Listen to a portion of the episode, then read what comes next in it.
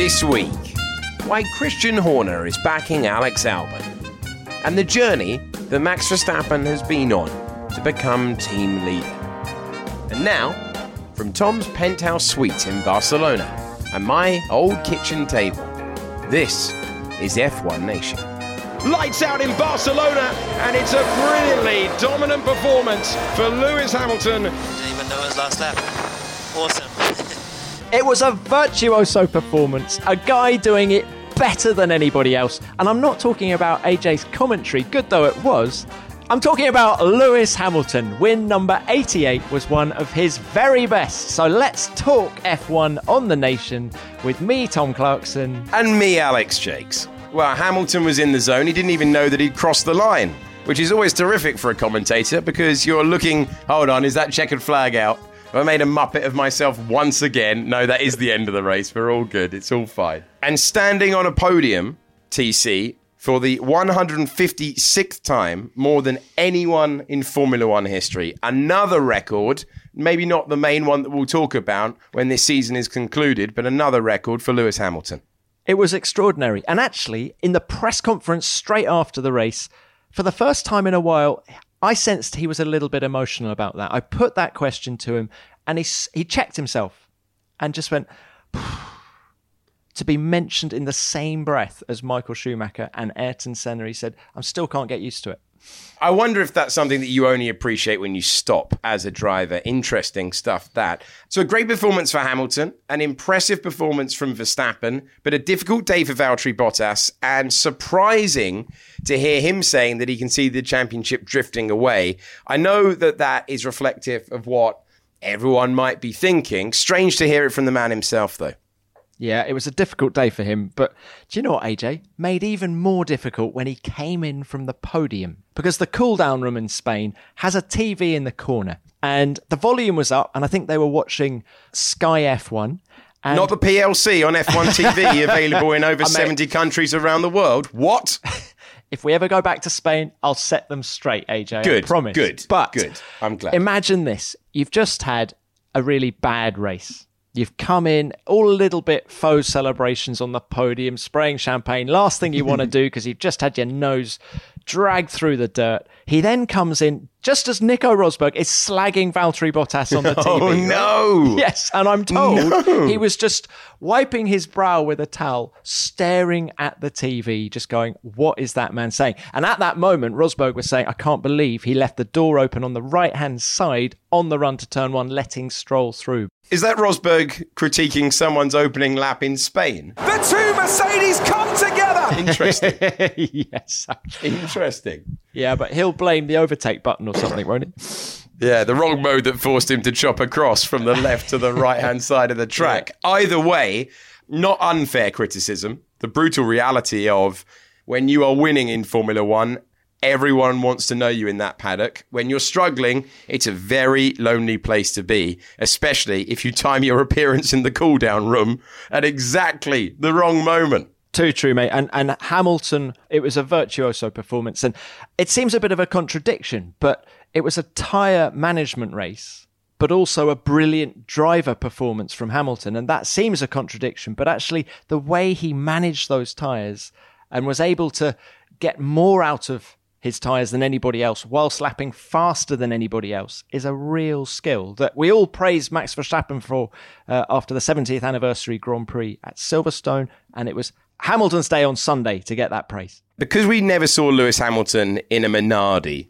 or a Toro Rosso or a team further towards the back of the grid, we never got those days like we did with Alonso, like we did with Vettel, where you could clearly see an exceptional performance with average machinery. And because he's always been basically in a race winning car, only driver in the history of the championship to win a race in every season he's competed, we maybe don't appreciate his ability with tyre management as much. Great point, AJ. I mean, the closest he's got to a bad car is, I think, 2009. What was his other option? Let's say they put him in the Sauber, right? Let's say they put him in the Sauber, like they were talking of doing with Gary Paffett around that that same time. Yeah. He's in the Sauber. He would have got a podium in the Sauber. He would he would have you know Vettel yeah. had yeah. with Monza in 2008. You would have seen a a facet of the driving that put Yeah. him so much further ahead.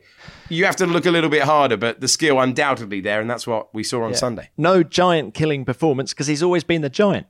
Time now for a regular feature on F1 Nation. It's Sebastian Vettel's Radio Corner. Okay, here's the task for you. Need to fix them to the end. And then what do I have to do to stay ahead? We come back to you. 323.4, 23.5 till the end. I can do. I can do that.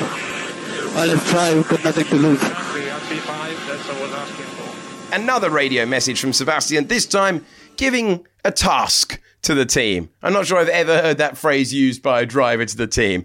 I'm really loving the reality. We're getting shown the reality of what it's like behind closed doors, what we don't normally hear. He's masking nothing right now. And it makes you realize what they're giving away when he leaves that team. That experience is absolutely crucial. He's making calls in the car that without him would have led to a, a repeat of Hungary when Charles Leclerc was put on the wrong tyres. And we saw it with Hamilton in the race as well, when uh, he said, Don't put me on the soft tyre at- the end of the race, put me on the medium tyre. And so Vettel has still got it. And I thought it was quite interesting after the race when the previous week Charles Leclerc had been um, praised up and down the pit lane for his one stop strategy to fourth place. Vettel, one stop strategy to seventh, admittedly, but still a great drive.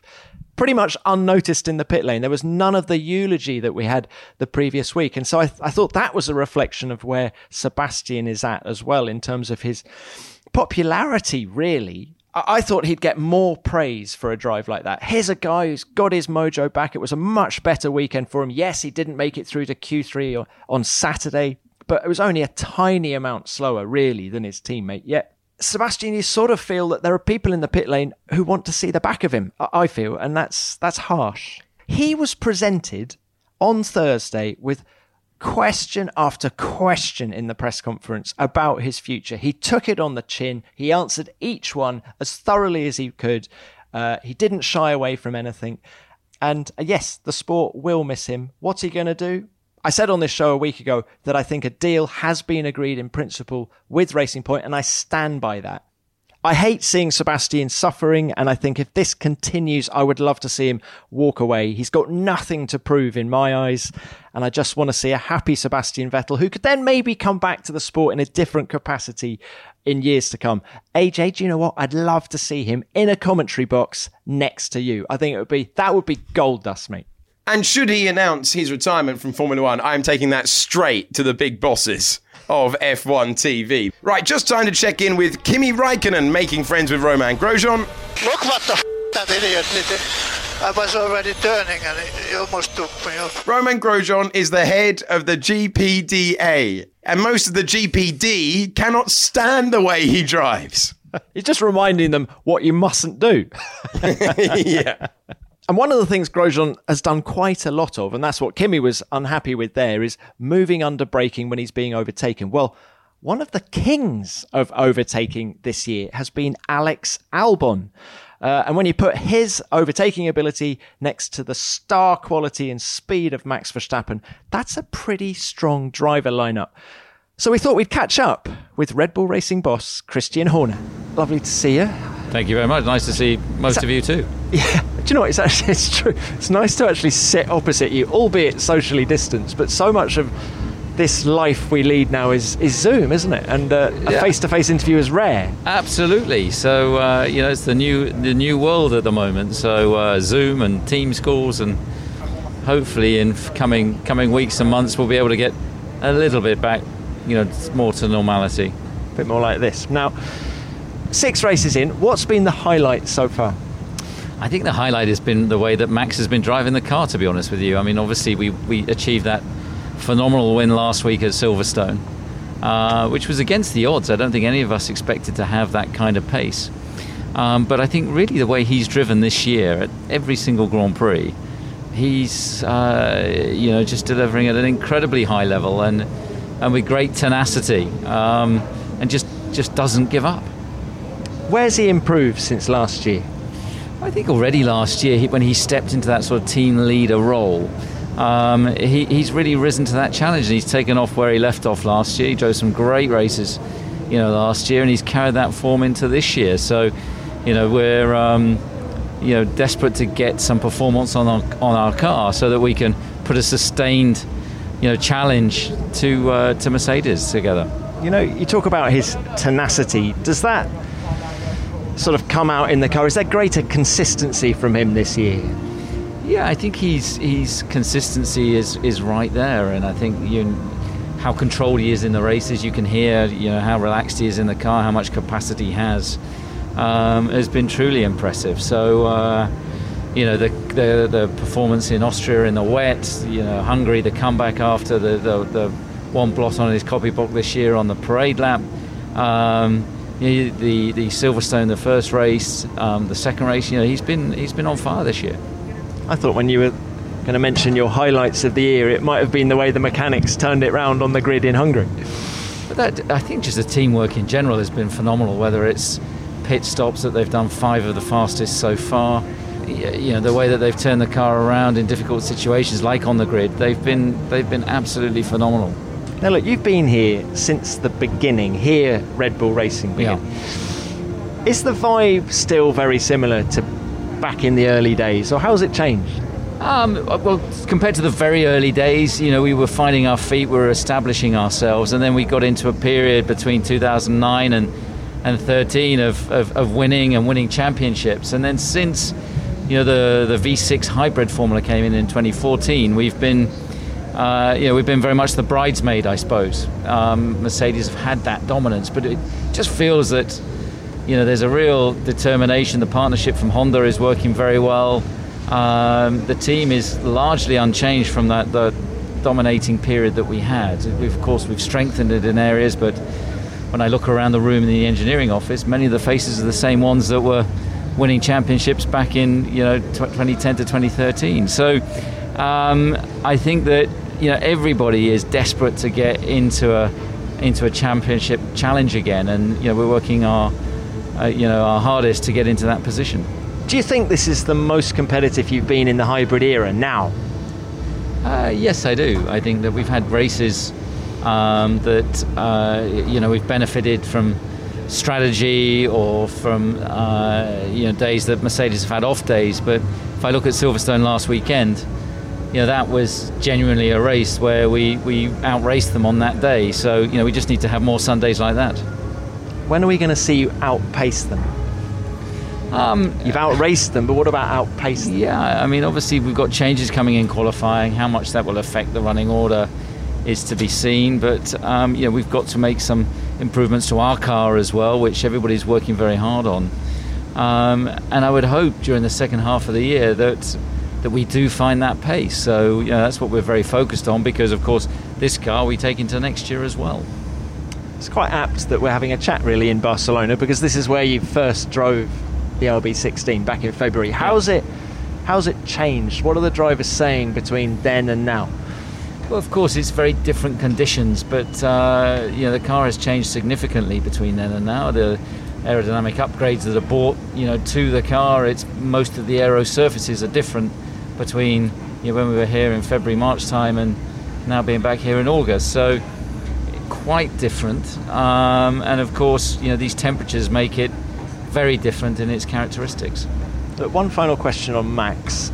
Do you think he'd benefit from having an experienced teammate? There's, you know, obviously great driver, but he's still very early in his career.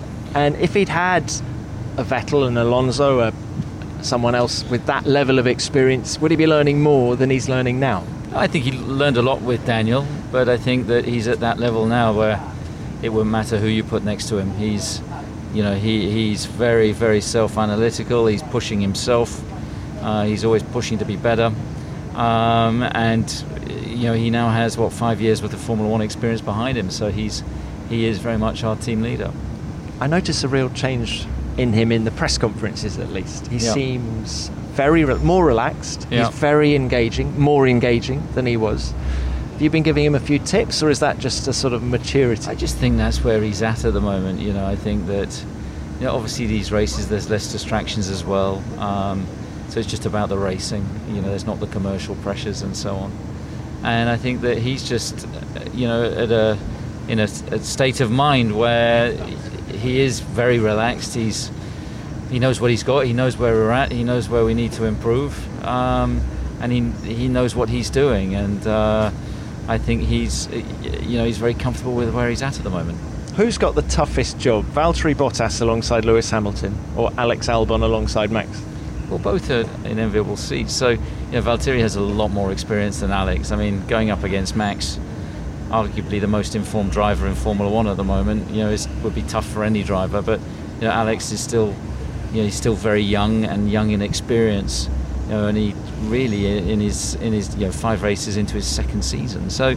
Um, we see the potential in him. We're seeing on Sundays his racecraft is very strong, and I think it's only a matter of time before it all comes together for him. But uh, yeah, I think uh, they're probably two of the hardest seats in Formula One to be either the teammate to Max or or indeed to Lewis. Go on then. Heart rate on the pit wall at Silverstone last weekend when Alex was pulling those moves around the outsider Copse.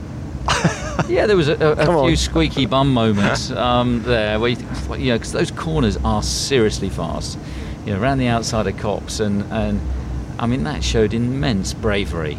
Um, and uh, yeah, I think he impressed the whole team with his racecraft. He has raced incredibly well, you know, throughout the season, and I think that we just need to get him qualifying, and, and obviously starting this race on the on you know the third row is one of his best qualifyings of the year. So hopefully he can go with that lead pack. Where's he missing out in qualifying? When you look at the data, is there one particular area where Max is getting him every time? Well, I think you know our car is a little tricky to drive at the moment over a single lap, and I think it is a little bit you know, insecure in certain areas. Whereas Max has got the confidence to drive through that. You know, Alex uh, needs the car to be a little bit more settled, and I think that will come as we improve the car, and hopefully, therefore, we'll see you know Alex's Saturday performances continue to improve. Has he tried to drive around that problem? Yes, but he's a very deep thinking driver um, rather than a seat of the pants driver. So he, you know, he's trying to understand the car, and uh, you know, he's very sensitive um, to what the car is doing. Whereas Max is far more robust in that respect. That you know, the DRS stuck open on his quali lap in Hungary on the way into turn one, and he had a big snap of oversteer, but you know, you had to look on a replay to see why, and it was oh, the DRS is open. Um, for for other drivers, that would have been probably a monumental spin. Um, so I think with Alex, you know, it's, it's time in the seat, and it's just getting himself comfortable, which is important for him. And you can overthink this game, can't you? You can overthink the game, and I think that uh, you know he just needs experience, and I think with time that will that will come. This is the last race of yes. the second triple header. Um, how are you finding it? How's the team? Is everyone holding up okay? It's busy. It's it's tough because it's different kind of conditions. You know, and triple headers are tough at the best of times. So, you know, two lots of them. Thankfully, two of them, two of the races have been in Silverstone, so people got to go home. But uh, yeah, everybody was, everybody's races here. We all want to go racing. So we've got like a mini break coming up. We've got a weekend off. I mean, we don't know what to do with ourselves. Um, so uh, yeah, but you know, everybody's enjoying the battle, enjoying the fight, and up for the challenge. And do you feel that these races, because there's no VIPs here and all the teams are down to the sort of skeleton staff needed to run their cars, there's a real old school feel about this? There is, and it's because it's just pure. It's just about going racing. It's about the cars and the track, and not some of the other ball that you got get sucked into. Um, and I think that uh, you know that's refreshing. I mean, even the podium at Silverstone, we won the race. It's like being at an indoor kart race where there's just a few mechanics, uh, you know, and team members clapping the drivers getting their podium. So um, it was a surreal feeling for such a big a big result. But um, yeah, it's just great to be racing again, and I think you know hopefully we can uh, continue to put on a good show, and it won't be long before fans start coming back. But, but do you think Formula One can learn anything from the phase it's having to go through now? Yes, I think there's many things that you can that you can learn, and it does highlight that you know the racing is is key, and I think that. Uh, you know, we all miss having the fans here. Uh, we all miss that atmosphere. But I think that, you know, there's always lessons that, that you can learn. And certainly with the technology that is utilized now with Zoom and Teams meetings and so on, it's it, it, it opens up that communication, whether that's with the factory, whether it's with um, you know other engineering staff. So it, it engages the factory more in what we're doing during a Grand Prix weekend. All right. Final question from me is um, that was Max Verstappen slamming the door. I take it he was smiling. You can't see because of the mask, can we? Right. This championship, Yeah. you got it in you? Look, I think we're very much the outsider. We're, uh, you know, we're we're we're a long shot, but we're still in it, and uh, it's a, a weird season this year because of the disruption. But you know, we'll, one thing about us is we'll never give up.